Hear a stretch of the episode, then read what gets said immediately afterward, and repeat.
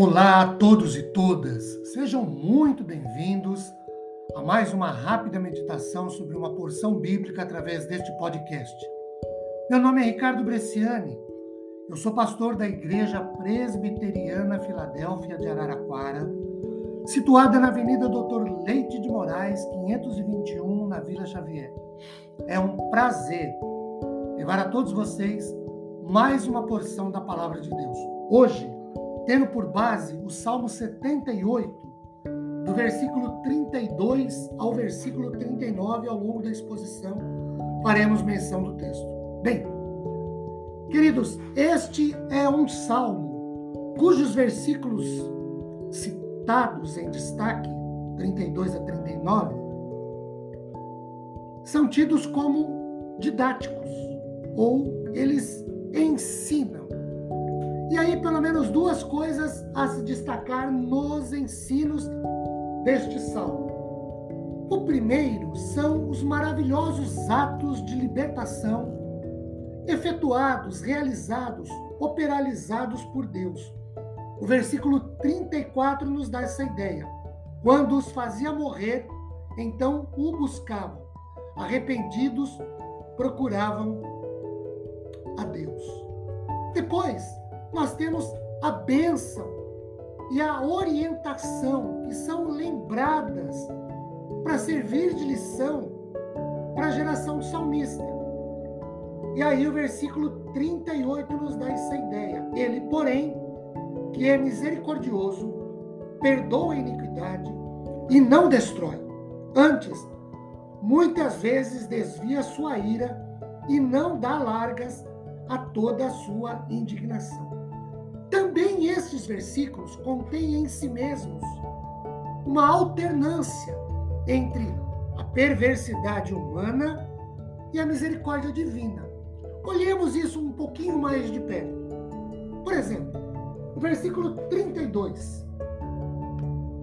Sem embargo disso, continuam a pecar e não creram nas suas maravilhas. O que é que nós temos aqui? Quando o texto diz uh, que eles uh, continuam pecando, não acreditam naquilo que Deus faz. O salmista aqui chama de maravilhas. E aí a gente pode deduzir maravilhas operalizadas, realizadas pelo Senhor Deus. Qual a consequência disso?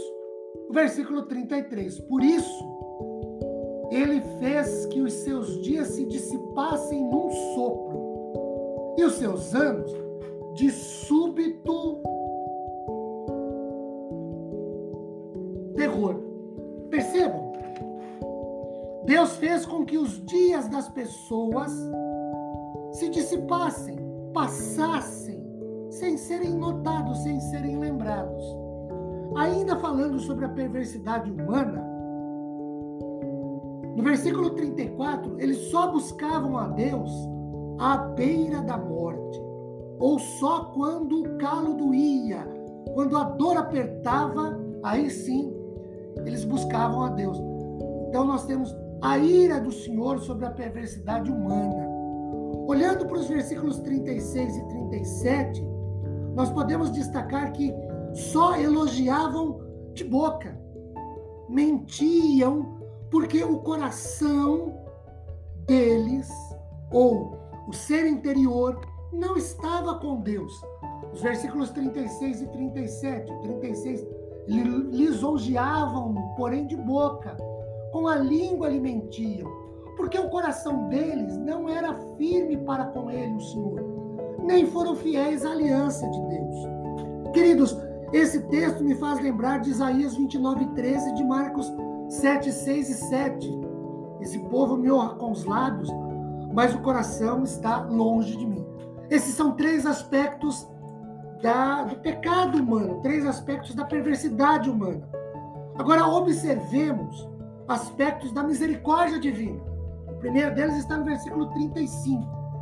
Lembra, lembravam-se do Senhor, Deus que era a rocha, o Deus Altíssimo, seu redentor.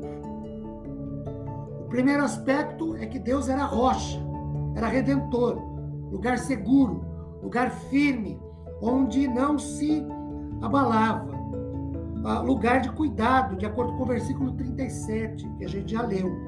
Segundo, Deus é misericordioso e quem perdoa, de acordo com o versículo 38, que nós já lemos também. Outra coisa, Deus muitas vezes desvia sua ira do pecador quando este arrependido se confessa como tal. No versículo 37, ainda como aspecto da misericórdia de Deus, Deus cuida do povo da sua aliança, apesar de algumas vezes esse povo não cumprir sua parte na aliança.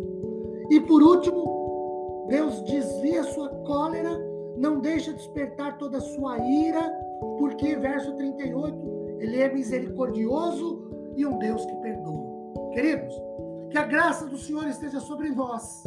Amém.